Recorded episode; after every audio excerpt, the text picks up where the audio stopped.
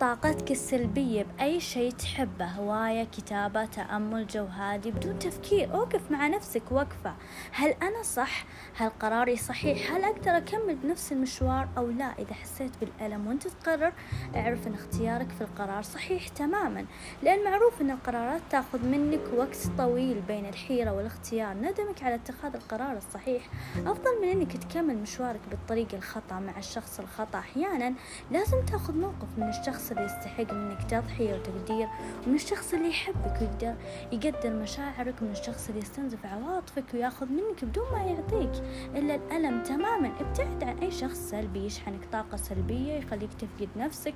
حاول تكون أكثر تفهم. في مواقف كثير تخليك تحس بقيمتك وين المفروض تكون. لا تخلي أحد يختار وين مكانك.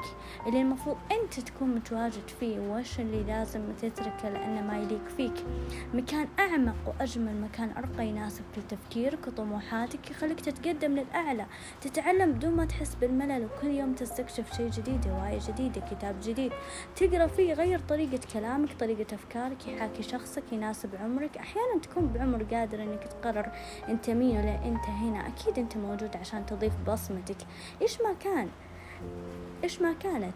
أنت تشوف إنجازك شيء بسيط وعادي غيرك يتمنى يوصل لنفس مكانتك اللي أنت فيها. أبدا لا تستهون بنفسك. أنت مبدع وعندك هوايات كثيرة وتقدر تطلعها وقت روقانك.